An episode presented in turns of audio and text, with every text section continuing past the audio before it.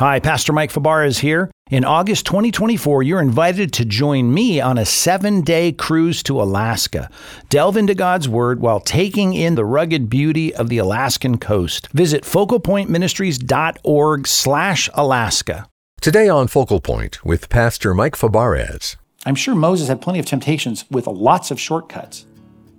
And when you wait poorly, just know it's because you fall into the temptation of the enemy to do something that somehow compromises God's plan for your life.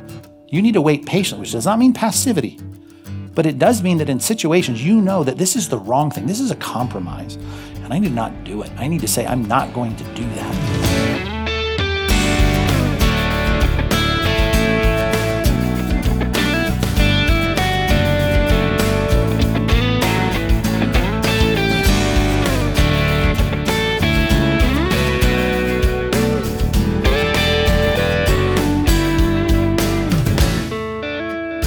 Moses was a great leader. But before he crossed the Red Sea, Moses was rejected by his people and waited in the desert for 40 years until God called him back to Egypt.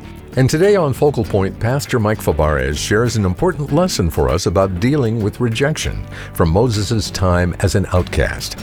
We're in Acts chapter 7, where Stephen retells the events in Exodus chapter 2. And now here's Pastor Mike with the conclusion of a message called The Postponement of Moses. One thing to deal with perspective and rejection, but I want to deal with this second thing. Number two, just to look at these verses real quick and to think through this biblically. I want to seek God's comfort in the pain. Take a look at this text, 2 Corinthians chapter 1. Start in verse number 4.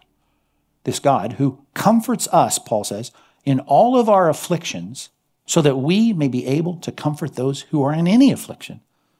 So God has comforted me, and he tells us later in the book, part of it was through Titus. Titus comes and brings comfort.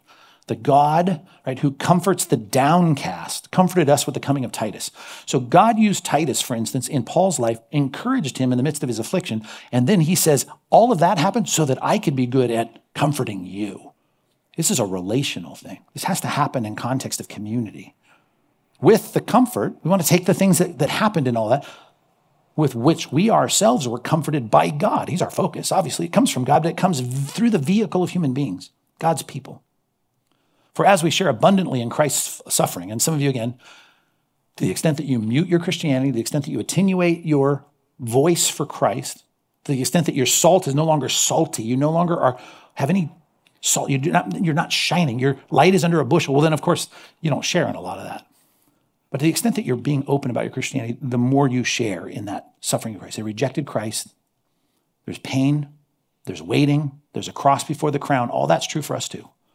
So through Christ, because of our focus on him, because of his comfort to us, we share abundantly in comfort too. Right? Suffering's part of the Christian life, but comfort is a part of it too. And I just want to look at that emotional side, that sense of our feelings here. God can bring us comfort. If we're afflicted, and Paul certainly was, he says, I'm seeing it as part of the preparation for me to comfort you. It is for your comfort and for your salvation. And if we're comforted, it's for your comfort. I'm just immediately looking for how did that help me? How can I pass it on? How did that encourage me? How can I encourage others? Which you experience when you patiently endure the same sufferings that we suffer. So our hope is unshaken. Why? Because we're community. We're together. We're going to work on each other. Our hope is unshaken. For we know that as you share in our sufferings, just like we share in Christ's suffering, you will also share in our comfort. You're going to be comforted. For we don't want you to be unaware, brothers. We're not trying to hide it from you. The affliction we experienced in Asia, here he was as missionaries. What were they doing? Same thing Moses was doing. Hey, means of salvation, but they didn't understand the salvation, and instead they persecuted him. They left him for dead. And he says, I'm trying to help, and they didn't take my help as help. I'm doing the right thing. They're acting like it's the wrong thing. We were so utterly burdened beyond our strength that we despaired of life itself. If you don't think the Christian life is going to lead you at times to despondency, then you're a new Christian. It's hard. So, what do we do? A lot of times we distract, we try to dull, and we isolate. Paul said, No, no, no. We're not going to do that. We're going to look to God as the source. Look at verse 9. Indeed, we felt that we'd received the sentence of death. We thought we were done. And we were given up. But we learned that was to make us not rely on ourselves, but on that refuge that Psalm 62 talks about, but on God. God who raises the dead. He raises the dead physically, and he raises the dead metaphorically in that he gets you through this. He can bring comfort And we know later in the book, he says Titus was the source of that comfort for us.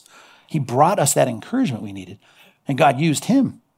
He delivered us from such a deadly peril and our own self condemnation and despondency and depression, and He will deliver us. There's confidence. On Him we have set our hope that He will deliver us again. You also must help us by prayer so that many will give thanks on our behalf for the blessing granted us through the prayers of many. Prayer, specific prayer.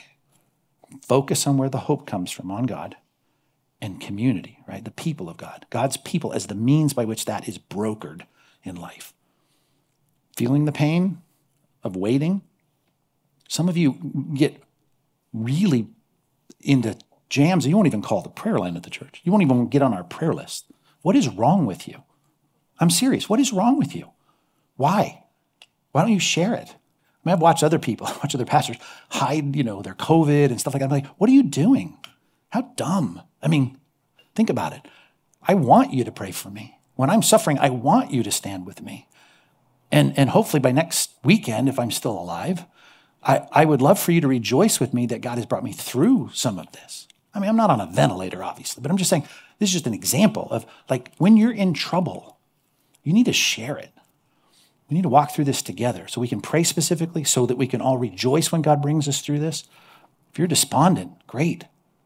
And then I'm saying, don't just sit there and go, great, now that everyone can care for me. You just take your notebook out, and as soon as you get one nugget of encouragement, you're writing it down to say, I know now I'm equipped to do this in other people's lives. I'm comforted so I can comfort others.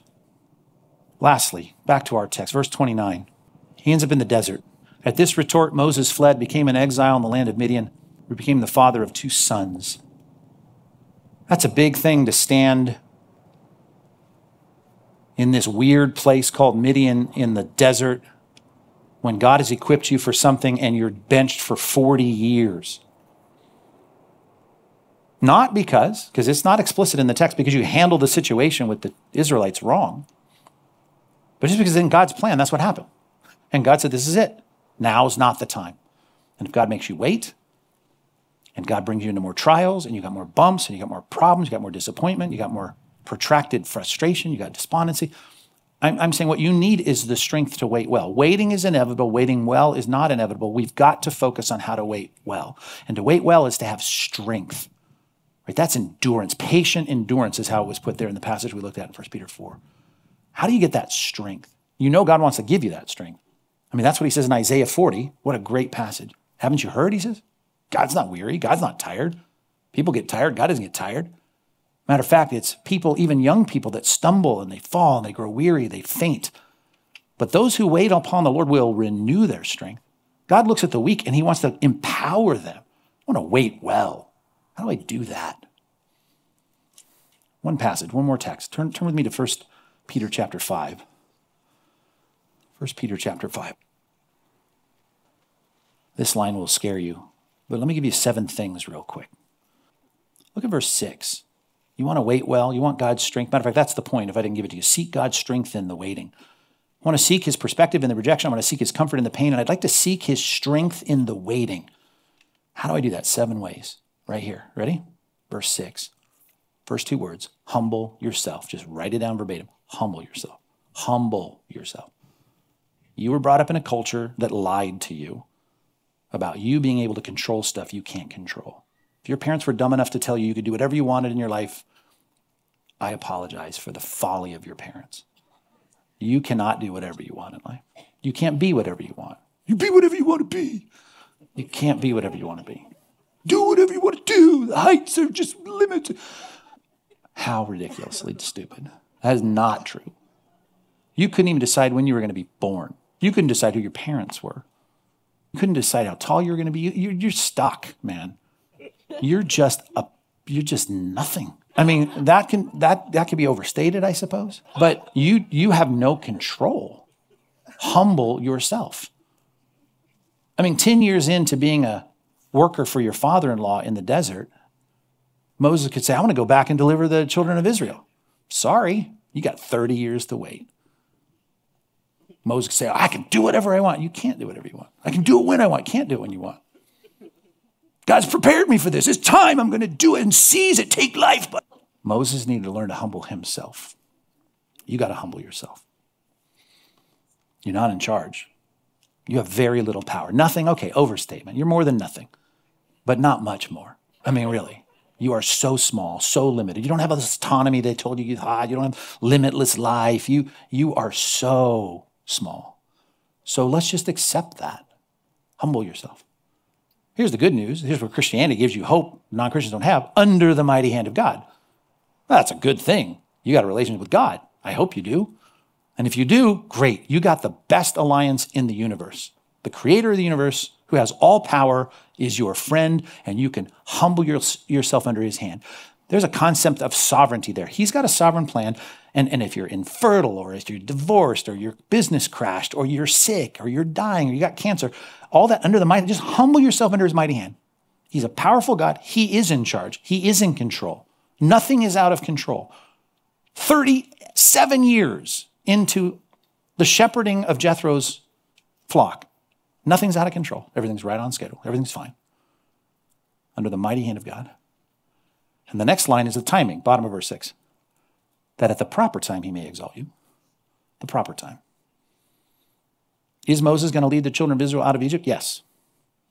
Not going to be perfect, but it's going to happen. But not right now. So you wait for the proper time. Doesn't mean you're going to be passive, but it does mean you're going to have to wait and you're going to know this. I put it down this way I'm going to remember God's dates are set. Okay. Three things I got humble yourself. Number two, affirm God's power. I didn't say that, but number three, I certainly talked about it. Remember God's dates are set. God is sovereign over the timetable. We want it now. I get that. And there's good things we want. Think about the apostles in the beginning of Acts chapter 1. Verse 7, they say, uh, Hey, is now the time you can restore the kingdom of Israel? I guess that starts in verse 6. And, and you remember what Jesus said? It is not for you to know the times of the seasons that the Father has, here's how the ESV translates it, fixed in his own authority. Wow, that's a big statement, isn't it? The Father's fixed these dates. These dates are not for you to, I mean, humble yourself, right? Mighty hand of God. God's got a plan, and the dates are all set. When is that going to happen for you? When is God going to fulfill that promise? When is God going to do his thing? in the fixed time. Again, that makes you feel small. Welcome to reality. And now I'm going to have to wait. And I'm going to say, God's timetable is fixed. You're going to have to wait. So the dates are set, they're fixed. Number four, here's the practical thing. We've already kind of touched on this, 2 Corinthians 1, but it says, casting all your anxieties on him because he cares for you. He cares for you. I care. I care about that. I care about you. I care about the agenda. I care about my promises. I care. Just cast those. There's a great Hebrew word in the Old Testament about committing our work to the Lord, and it's the Hebrew word to roll. You got you feel the weight of it, just take that and roll it onto him. And here it's even stronger, like push it fast, cast it. Here's how I put it in the notes I took. Uh, I said it softly here. Know your God's concern, but usually when I pray it, I say, God, I know that I am your problem, right? And all my problems are your problems. I need to know this. I'm God's man. You're God's woman. You are God's problem. You're his servant. You're saying, I hope what Moses said, and that's I'm standing with you. I will bear the reproach. I'm going to stand with you. So you say, I stand with you, and if I'm rejected, if I lose a job, I lose a client, I lose respect, I am not on the cover of any magazines, I get all this ridicule, I have to wait. Those are all your problems because I'm your man and I'm your servant. And so let's just let's let's make it. Take those anxieties and I pray about them. I roll them over. God's concern. Well, this sounds like a great DaySpring card until verse 8. Sober minded, be watchful. Your adversary, the devil, prowls around like a roaring lion seeking someone to devour. Be sober minded and watchful. Your adversary, the devil, prowls around like a roaring lion seeking. Now, you're just trying to encourage me with my anxieties in verse 7, and now you're telling me you got an enemy that wants to eat you alive. How's that help? Here's how it helps Number five, I put it down this way you should fear the danger of waiting poorly. You should fear the danger of waiting poorly. When Jesus had to wait for the crown to walk through the cross, Satan showed up in Matthew 4 and said, Just here, I got a shortcut for you. When he was trusting in God for his next meal, Satan shows up and says, I got a shortcut for you. I'm sure Moses had plenty of temptations with lots of shortcuts. And when you wait poorly, just know it's because you fall into the temptation of the enemy to do something that somehow compromises God's plan for your life. You need to wait patiently, which does not mean passivity, but it does mean that in situations you know that this is the wrong thing. This is a compromise. And I need to not do it. I need to say, I'm not going to do that because I know that the enemy would love to destroy my effectiveness. God wanted to prepare Moses to bring those children of Israel out of Egypt, and he could have destroyed that by how he dealt with temptations. And all I'm telling you is you got to fear the danger waiting poorly. Verse 9, as long as we got spanked in verse 8, he says in verse 9, resist him, firm in your faith, knowing that the same kinds of sufferings are being experienced by your brotherhood throughout the world. That's kind of a backhanded slap, isn't it? Resist him, firm in your faith, knowing the same kinds of suffering are being experienced by your brotherhood around the world. I mean, today we're looking back in biblical history and we're saying, look at Moses, and we're seeing that suffering there. And now he's saying in time, contemporaneously, look at people all around the world. In other words, you're not the only one that has trouble. Matter of fact, your troubles may not even be as bad as some people around the world. I was up this morning reading a new book a friend of mine wrote on the persecuted church, and I read two or three chapters of it, and I'm reading about my brothers and sisters in Christ that are preachers in other lands, in India and Southeast Asia and other places. And I'm thinking, wow, I got my own problems but they're not as bad as those. That's why reading about persecuted church and martyrs, I think, is always helpful. And we're studying the first martyr here, Stephen, who's going to die for this testimony. And I'm saying, I don't want to be insulted for my testimony. And I need to see, you know what, my sufferings, I'm not, I'm not alone in this. Now, again, these are my thoughts, COVID sermon prep, but I put it down this way. Number six, you need to not be a spoiled brat. Don't be a spoiled brat. Because I'm going to walk through the kingdom gates with the guys I read about in this book this morning, who are going to look at me and see how I work through the travail of my Christian life. And I'm going to look at how they work through the travail of their Christian life.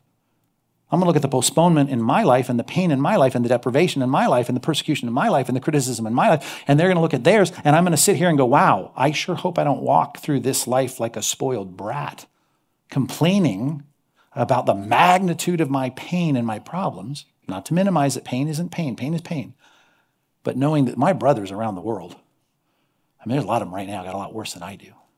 There are people dying because they're standing up for Christ. And I want to know this is nothing new. Moses suffered, Peter suffered, Jesus suffered. My brothers in India are suffering. There's suffering going on. I can stand firm. I'm going to resist the enemy. I'm not going to wait poorly. That's my resolve. It's a hope filled resolve, verses 10 and 11. Because after you've suffered a little while, the God of all grace, who called you into his eternal glory in Christ. It's all going to end well. He will himself restore, confirm, strengthen, and establish you. To him be the dominion forever and ever.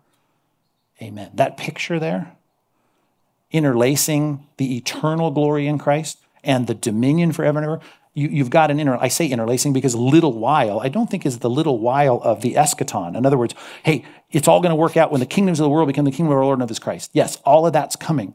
And in that sense, it's a little while, I suppose, because how long until we get there? It seems like a long time, but it's going to happen. You're going to die and you're going to be in the presence of God if you're a Christian.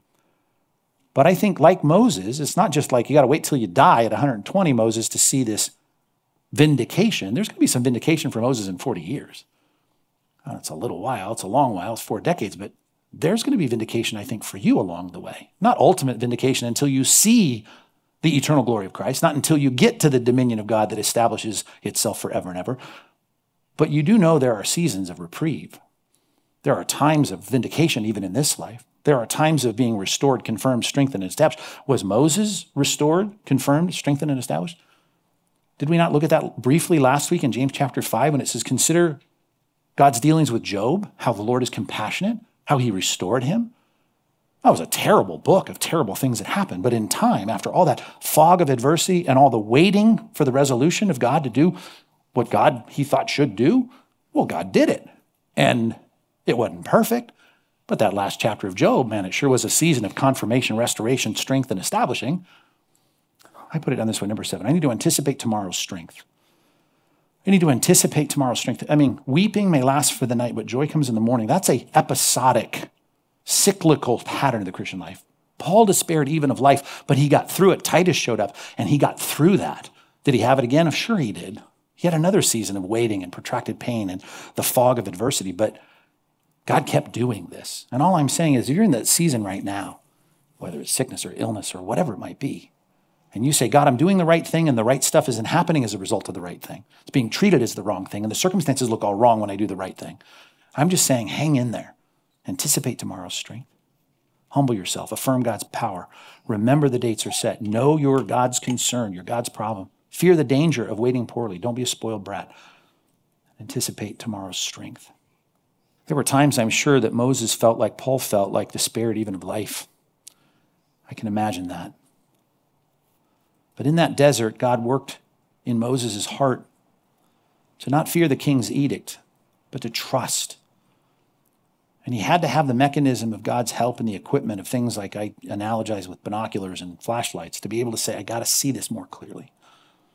The end of Moses' writings in Deuteronomy, he makes a statement I think that's got a double focus. It's a statement about the children of Israel coming through the desert, but I think he clearly had to. And if he's not making the connection, we're making the connection of how he spent all that time in the Midian desert. One thing in the Arabian desert there, the children of Israel wandering around, but he had his own desert experience. And here's what he said about it Deuteronomy chapter 32, verse 9. He said, You know, God loves his people. The Lord's portion is his people. Jacob is his allotted heritage. He loves his people. He found them in a desert land, in the howling waste of the wilderness, right? The sandstorm. He encircled them. He cared for them. He kept them. He protected them as the apple of his eye. Think about that. The glossy membrane of your eyeball. You get sand in that, you're going to deal with that. And God says, I, I, found my people. I love my people. I encircled them. I cared for them like an eagle that stirs up its nest, that flutters over her young, spreading out its wings, catching them, bearing them up on his pinions. Yes, the Lord alone guided him, and no foreign God was with him. Yeah, that's true, imperfectly true of the children of Israel when they came out of Egypt. They rejected Egypt, stood with God. God cared for them for 40 years in the desert. But before that, there were 40 years from Moses in the desert. And it was the same thing there. God loved him, he cared for him, he protected him, he guided him, and he kept, as Hebrews 11 testifies, that there was no other God for Moses but God. And right now, the gods of the culture, the gods of approval, the gods of applause from people, you've got to just sacrifice those. And say, I'm going to stand with God. Stand with his truth. I'm going to be salt, I'm going to be light, I'm going to be ambassador. I'm going to be used by God to advance his kingdom in this age. And may you have a sense of renewed perspective and comfort and strength in the process. You're listening to Focal Point and a message from Pastor Mike Fabarez called The Postponement of Moses. We're discovering how the ancient stories of men like Moses can help us today. And if you're just joining us now and you want to hear the previous messages, you can find the entire series of gospel lessons from the Old Testament online at focalpointradio.org. You're probably pretty familiar with some of the most well known stories from the Old Testament, but how well do you really know what these stories mean? There are a lot of popular misconceptions floating around, and sometimes even well read Christians can get mixed up.